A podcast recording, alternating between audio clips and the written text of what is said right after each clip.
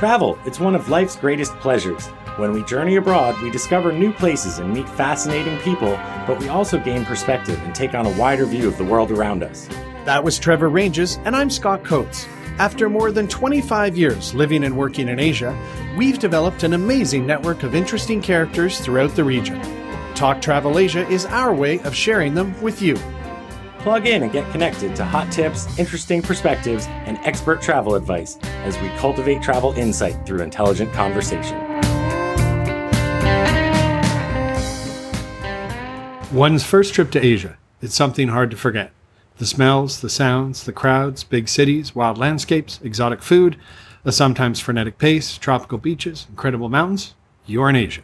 We recently got chatting about our early trips to the continent, started to feel old, or perhaps well experienced, and thought it might be fun to recount our initial journeys here, reflect on those first impressions, and contrast it to our current lives and how we see things nowadays. In these two parts, I, then Trevor, will recount our first visits to Asia. Here we go. From Bangkok, Thailand, I'm Scott Coates, and with me as always is. Trevor Ranges in Siem Reap, Cambodia. So, uh, so Scott, yeah, we've had many years here in the region, and we've covered so many different topics. And uh, you know, I, I think our first experiences here had been touched on. You know, like tantalizing travel tales. Some of those stories are probably from our first or early visits, um, but we never really dove in and talked about what it was really like for our first time, and thought it could be fun. Yeah, your first time, Trevor. It's a, it's a big monumental thing. Mm-hmm for everyone. So um, I'm curious. I mean, where was your first international trip to? Uh, not necessarily Asia, right? Oh, wow. You know, I don't even know. My sister and I actually had a, a, passport with both of our photos. Like we we had a joint passport when I was like a year old and my sister was two years old. No, uh, maybe not even that old. So we needed the passport for for some reason. So you know, my mother's Austrian, and we might have gone back to visit her father um, but we also made like numerous trips to like Caribbean and, and like beaches, Mexico, places like that. So it could have been a beach trip, maybe. I, would have to ask my mom and dad. Really? You don't know where your first international trip is? When I say internationals, we're from Canada and America. I'm not going to count my going to America, which I think was technically the first international one. But beyond that, I remember my parents took me to southern Spain. We went to Malaga, Torremolinos, and the coast there. So I think Spain at about 10 or 11, I was in grade six, was my first international trip. Although I want to feel and think that it must have been prior to that, but no, I'm pretty sure it was southern Spain. And I do remember it being kind of wild and seeming a little wacky. And of course, couldn't understand what people were saying, and the food was different. I was so picky then I could barely eat. I don't think I ate for multiple days. And I remember thinking it was wild that there was topless women on the beach. Like I didn't quite like women yet, but I also was very curious as to why I was curious. So yeah, that was my first one. Yeah, you know it's interesting those early travels. I, I remember like instances. Um, so like we went to Jamaica once, and I remember this waterfall, and I remember this soup that we had in Colombia. Like we traveled quite a lot when I was a kid, so and, and some of those memories, you know, maybe are pieced together from the old photo albums we had that right. I looked at decades later. Um, but I remember a lot of bits and pieces of a lot of those travels. So I think I was kind of introduced to exotic things quite early on. So, you know, you'd think by I, I think that made me more willing to just you know jump into Asia without really planning or thinking of what I was about to do. Um, and you'd think it would prepare me for a bit of culture shock, but it didn't. Asia still c- caught me off guard at, at, every turn on that first voyage. That's a bit of a, an interesting comment. Like, do you remember the trip or do you remember photos of the trip? And I have early impressions and memories of those trips, but I think you might be right that some of those memories are me remembering looking at photos of those trips. So, huh. That's pretty interesting. But before we get into Trevor interviewing me about that first big uh, trip to Asia, I want to thank Sean L. Sean L is one of our patrons. Who are patrons, you ask? They're wonderful people that help keep this show going, help cover the expenses, and they have clicked to donate on our homepage or gone to patreon.com and searched the show name. But they donate anywhere from a few dollars a month upwards to help get this going. They get special things like bonus episodes in between these episodes. So, in between these, we have a little banter. Like recently, Trevor and I talked and shared some of the funniest news stories around Asia the last couple months. And I also shared a video of cycling in Phrae province in northern Thailand. So, if you like the show, help us keep it going, please. We do need financial support. Become a patron. Otherwise, Trevor, would you like to chat about my first trip to Asia? I would love to. I'm excited to hear the full story. So, why don't we kick it off with uh, when was this trip and and what was the inspiration for it? Yeah, you know, when we pitched this out to get thinking about it, like I know this well, but it is also interesting. Is I studied radio broadcasting for two years at college, and I was DJing and bartending at quite a popular nightclub, making lots of tips. I'd passed up taking this radio job in a small little town, mostly because my parents, a number of times, said, You should save up and go away for a year and travel Australia. They've got this program where you can get a working traveling visa. And I did not bite on the first, second, or third time. And my parents had never done this. In fact, I don't think they'd ever been to Asia then. And so they convinced me to, and I saved up the equivalent of about 16,000 Canadian dollars. I got the working traveling visa, and I headed off in March 1993 on a one year backpacking trip with the focus of being in Australia for 10 of those months. And I got a ticket, you know, around the world ticket with Malaysian Airlines. I booked a week in Tokyo. So my very first week was going to be in Tokyo. Then it was going to be off to Singapore, I think, for a week, a month in New Zealand, and then Australia for 10 months. And you know what's funny is I was a really picky eater then, and I had not even really had Chinese food prior to leaving. And I remember a week before that trip going with my parents for like Canadian Chinese food. They went all the time, but I had to like get my head around Asian food before I landed in Tokyo for that first week. It's kind of crazy. That's funny just because like now we know that like Chinese food you would get in Canada or America is probably a million miles away from how Chinese food actually tastes in China, right? Nor was I going to China. that, that too, right? well, I mean, you know, there's Chinese Singaporeans, as, I as guess. you well know, right? Oh, that's cool. Okay, and then uh, who? Did this a solo trip? Did you go with a couple of friends, uh, a girlfriend? Uh, what was the? Who was your travel mate? Good question. And if I'm totally honest, I would not have gone on my own. Like I was too scared. And I was dating a, a woman at the time, and her roommate Tyler decided, yeah, I'd like to do that. I'll go. So we thought, okay, you know what? We'll we'll go for the first couple months together, and then we'll see where things go.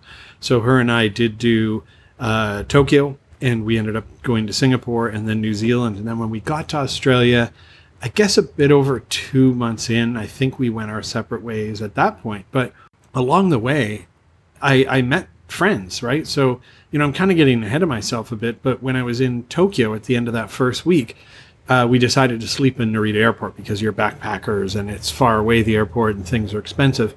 And it turned out all the backpackers that decided to do that, they corralled everyone down to like one corner of the terminal. And I met this guy from Vancouver, Jeremy, and his cousin Mark on that.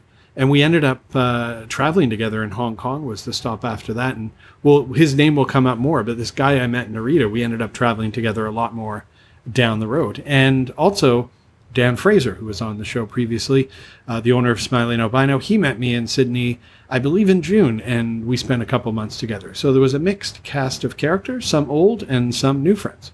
That's cool because you know, I mean, meeting people while you're traveling, I think, is one of the cool parts of travel. Sure is. and uh, you know, like it, it, experiencing new things with with people. Whether you know, you learn new things about old people, and uh, and, and you can experience new things with uh, people differently. I think so. That's kind of fun to mix it up.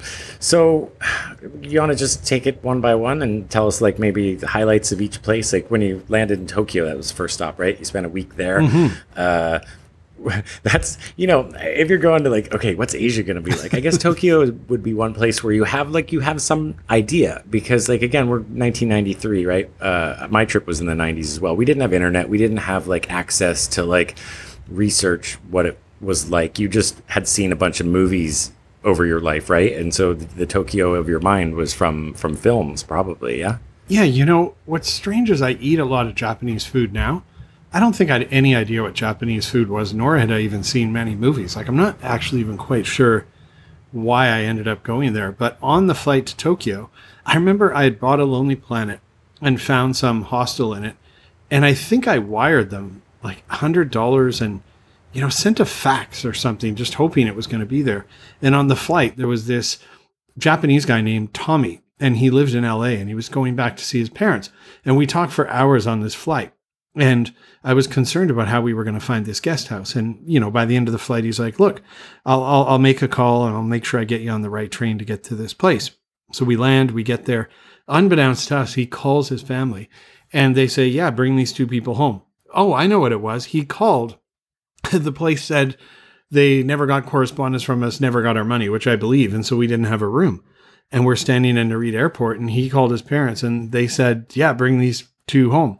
So it was a Friday night at rush hour, and we get on the train with him, and it was immediately just like the videos you'd seen. There was pushers to to squish people into the subway, and we spent over an hour on this subway going to I don't know where in the suburbs of Tokyo, right? With this guy I just met on the plane.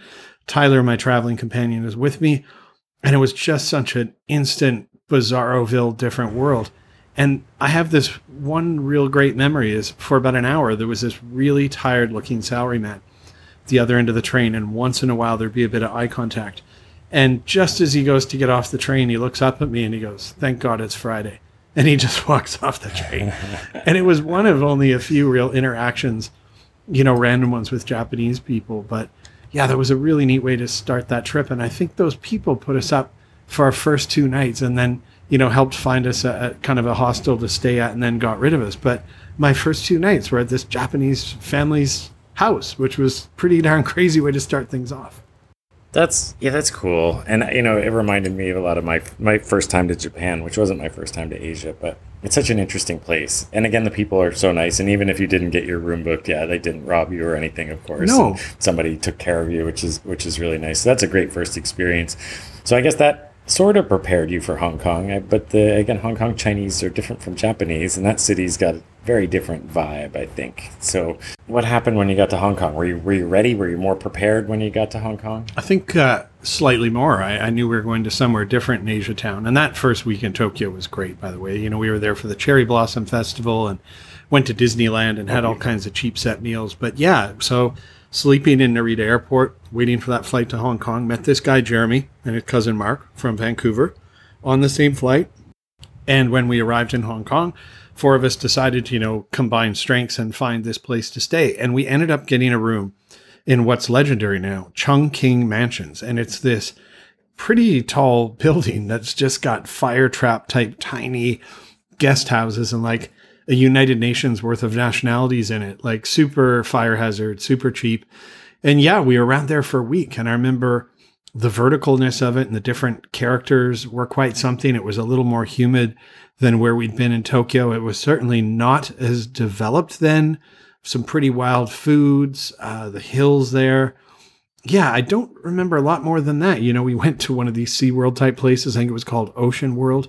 But it was a really cool week. And we also went over to Macau for a day. And this is how much things have changed. We walked up to the border with China. This is 30 years ago, right? And I remember looking through that gate and just thinking how mysterious China on the other side seemed. Because at that point, Chinese people still, I don't think were really allowed to travel. And it was pretty undeveloped. And it just seeming like another planet looking through that gate. So, yeah, that was a pretty cool week as well there like a really great introduction like i, I was in fully and then can we before we move on how did you fare with the food like japan and hong kong real quickly which one was better for you you know i don't even remember what i ate in hong kong to be honest i do remember we had a Domino's you know that's interesting pizza once that's interesting you say that. Sorry to interrupt because like my, my Thailand, I went to Thailand on my first trip and I don't remember anything about eating Thai food. so it's funny that you don't remember anything either. I do remember in Tokyo though, we commonly got these sets that had a little bowl of fried rice, a few gyoza, and what okay. would have ended up being ramen, right? And it was the equivalent of about ten dollars. And I remember having that many, many, many times. And it was probably some chain restaurant. Huh. Okay. And Hong Kong? I really don't remember except for that Domino's pizza yeah, I had once, and I had McDonald's once, but I don't remember what I ate in Hong Kong. Huh, okay. And then you're off to Singapore. Was that stop number three? Another city? Or are you doing city, city, city here? Well, here's what happened. So Jeremy and his cousin, Mark, were on the same flight that we were on, but it touches down in KL and then continues to Singapore. And we ended up with the four seats in the middle of the aircraft. You got a picture of four 20 year olds, right?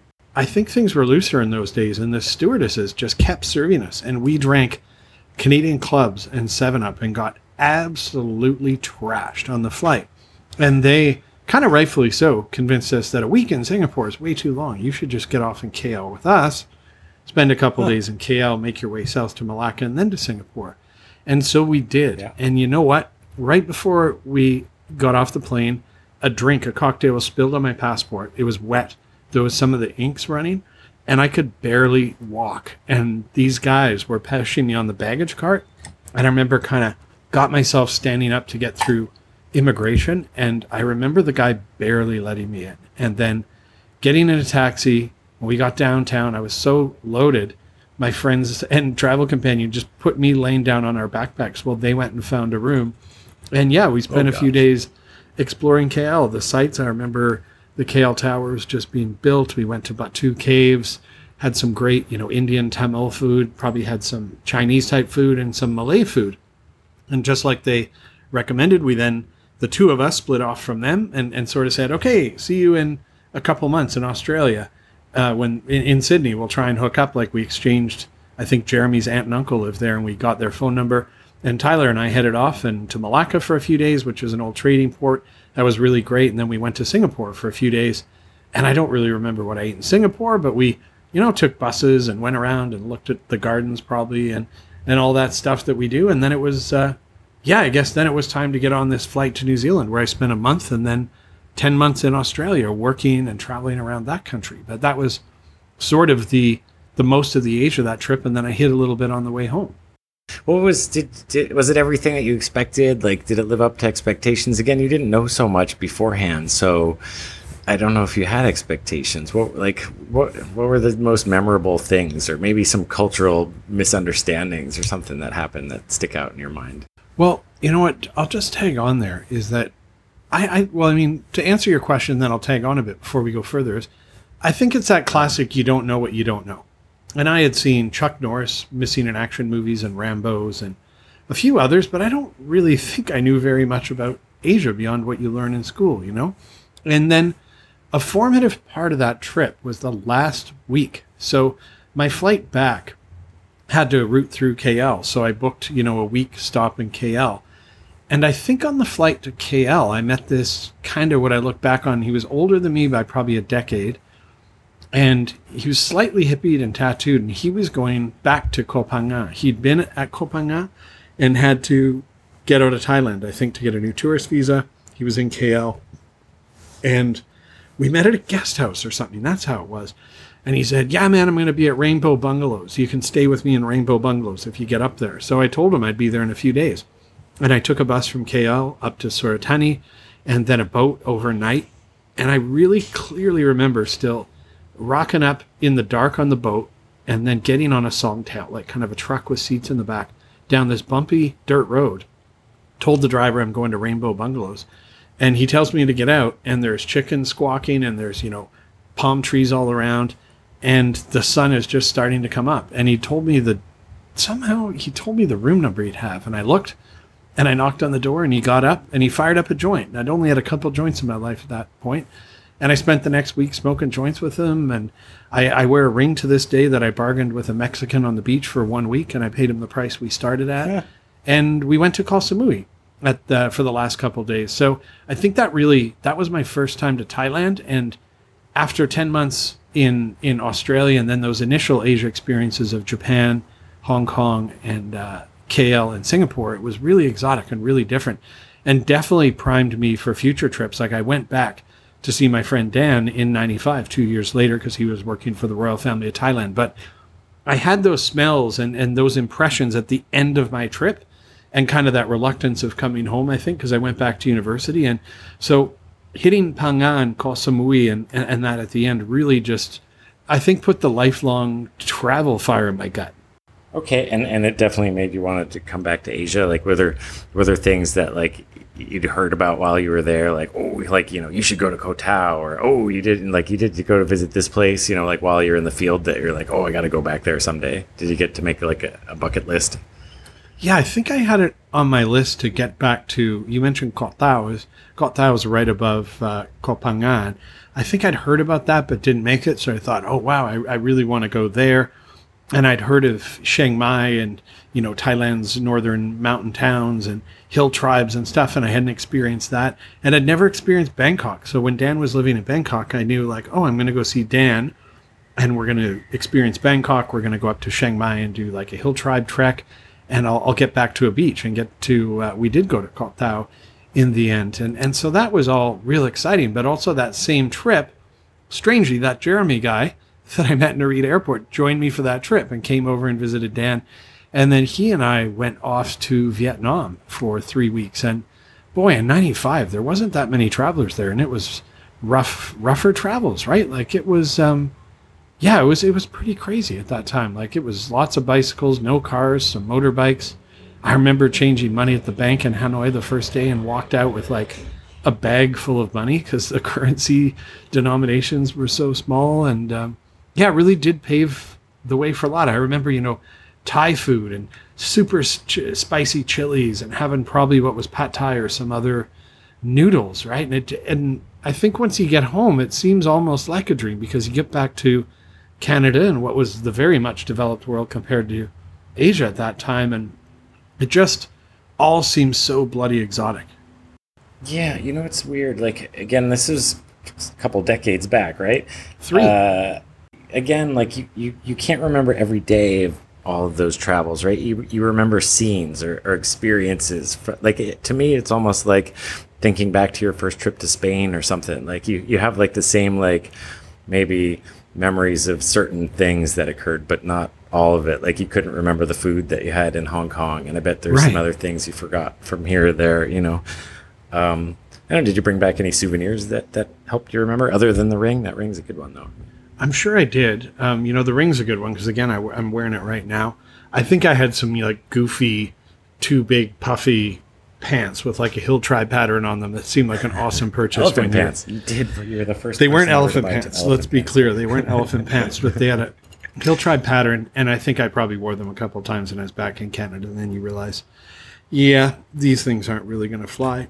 Um, I can't remember them beyond that, you know, souvenir wise, but boy since then, again, you know, that Vietnam trip and been to Japan five times after that. And of course, you know, it, it really set the pace for ultimately moving to Asia. Like I, my parents have never been able to give me a good answer because I've asked them, I said, you'd never traveled for a year. You'd never been to Asia. Like, why did you keep pushing that idea? And had they not pushed that, there's no way that I would be in Bangkok talking to you now. Like none of this life in Asia would have happened. It just would not have. So that trip really, and I didn't know it at that time because I went on to go back to university and study television news journalism for four years, right? And was offered a job and then had the idea to start Smiling Albino. So at that time, I was still four plus years away from embarking on life in Asia. And I, and I had no idea that it, yeah, would even be a possibility, right? But it is interesting how that trip definitely pivoted and just shifted my whole direction in life without knowing it. Huh. Yeah, that's good. Thanks, Don and Sharon. Great mm-hmm. job getting Scott on his feet and out the door and exploring the world, which seems to have been his destiny. You still in touch with uh, Jeffrey? Uh, Jeremy. Jeremy, yeah. sorry, you still friends? Jeremy. Yeah, yeah, I am still friends with him. And I realize now you met him at my wedding. I'm, I'm completely forgetting oh, this, yeah? that he was at my wedding, yeah, as well. He was in kind of the, the the groom's party, if that's what you call it. So he and I, I believe I recall. Yes. Yeah, you know what's funny is we've been friends now 30 years. I see him every single time I go back to Canada. He usually picks me up at the airport in Vancouver. Um, in fact, just this past summer for my 50th birthday, he and his wife and some other people, uh, we did a trip on Nootka Island on the west coast of Vancouver Island. So, yeah, he and I, he's one of my best friends in the world. And I met him sleeping in my first country in Asia at the start of that year trip. Um, there's another wo- woman, Monique, who I met in Australia on that trip. She's from Holland. Her and I are still very good friends 30 years later. And, you know, some of those impressions, like I remember, you know, landing in the tropics. And I remember this in Thailand, but it was also in KL, is coming out and the smell of that hot, humid air. And there's just a wet, tropical smell in the air that's like the developing yeah. world. I don't know how to describe it. Like Phnom Penh has a smell, Bangkok has a smell, KL has a smell. Yeah. Also, that idea that being somewhere where there was tropical beaches within a couple hours reach, and that's just kind of something available, that was wild. And also the fact that, you know, you never knew what you were going to see every day you went out. Like you saw multiple things that were the weirdest thing you could have ever tried to dream up that you would see, right? And that just is stuff that happens every monkeys. day. And it still happens, right? And I guess the fact that there's every budget, every style here, and still to this day, right? Like Southeast Asia in particular, you can have the cheapest plate of great food on the side of the road, or you can go to the fanciest of restaurants, or you can be in a super swish skyscraper with an incredible hotel, or you can sleep for a few dollars a night. So those are impressions then that actually carry over now still. Yeah, again, it wasn't my first trip to Asia, but my first trip to Japan again. I stayed in some kind of homestay, and, and some other backpacker guy was going to splurge on fugu, the, the poisonous blowfish, you know, that's really expensive. but uh, yeah, right. Um, but the other thing I, I wanted to mention, just the smell thing is great as well, because I was actually thinking Yeah. about that yesterday, because I, I, I took a deep breath and I was like, oh, this is what Cambodia smells like. And I thought, I was like, yeah, how's it different from how Bali smells? And there is differences, and I could, I, I could think about it, which was kind of cool. But the other thing, just staying in touch with uh, Jeremy, again, we take it for granted how easy that is now. But like back in those days, you would have got each other's home addresses and maybe the phone numbers, but you were Yeah. unlikely to make an international phone call to talk to somebody. You'd probably like write him a letter and then he'd write you back. And then over the years, you'd eventually communicate by email. But uh, yeah, it's interesting meeting people back in those days because I lost touch with people in my early travels just because it, it, it was so much harder to keep in touch back then. Yeah, that's a good point. And you know, when we split up from Jeremy and his cousin in, in KL, he yeah, he did give me his aunt and uncle's phone number in Sydney in an area called Coogee. And we kind of said the dates would be around there. And I called that number and someone answered the phone and they came down to my guest house and actually I had gone to bed and someone woke me up in the room and said, Hey, there's someone throwing rocks at the window asking for you. And I looked out and it was Jeremy and Mark and their cousin drunk and saying like, come on out and have a drink. And and then his aunt and uncle had me over. So yeah, it was absolutely phone numbers and addresses. And you're right, for many years after that, it must have been phone calls and letters, right? Because there was not email Yeah. then, or we didn't have it. No. And as I, one more thing on that, just because we're talking about your mom and dad inspiring you to go on this trip, but like, how did you keep in touch with them? Did you call like every week, or did you touch base at least once in every country? Because even back then, you couldn't just fire people an email. You had to like find a place to make a call and call. Did you did you check in every once in a while? Yeah, good question. You know, um, it was those kind of phone booths, and when I say a phone booth, like not a phone booth, but with a human, there was businesses around places you would stay that you could pay whatever it was a timed it, minute right? to make a call. And when I was in Asia, I, I called really quickly home, and then in Australia, I got a prepaid card and would go to payphones and, and use it. And then GPOs was awesome. Like I remember, you know, you'd Yep. say, "Hey, I'm going to be over in Perth at this time, or I'll be in Hong Kong." I remember going to the GPO in Hong Kong, which was only two weeks into my trip. But my parents must have sent a letter early or something. And you go in and you give your name, and yeah, there's a letter waiting for you. And so that kind of continued on through the trip. And you'd go places, and then once in a while, there wouldn't be a letter for you, and you'd be just so down because you're kind of homesick and you'd been waiting for a letter. So, yeah, times were different, man. It was a really different way of travel. It was a really fantastic trip. And when I look back on it now, like what a crazy list of places to go really quickly with no, literally no idea of what I was going to see or experience there, the people or the food or anything. And uh, it all worked. Yeah, you know, it's funny because uh, my, my my story is somewhat similar, and uh, if I guess people are going to have to wait uh, a couple of weeks to hear about my first trip, but it was same kind of thing. I didn't really do any planning beforehand. I didn't know what I was getting into, and uh, and and that almost made it more fun. What a great experience. And, and I knew it was special, but like most things, it's not until you get older that you realize how precious that is. Like when else in your life are you going to have a year and be single and have a bunch of cash you made that you can just burn selfishly and all that. So thank you, Don and Sharon. Yeah, you kind of called it out for doing that. And thank you, every one of you, for listening to this show. Remember, if you like it, literally, Trevor and I don't, you know, pocket cash on this show. Everything we get goes to just keeping it running, and good people like Sean L do. So click donate, go to Patreon, become a patron like Sean L, and get those special in between these episode bonus episodes. Hear us talk about other weird stories, places we've been, catch the videos, etc. So yeah, thanks for the chat, Trevor, and I'm looking forward to doing the same with you on a episode very soon to hear about your first trip to Asia.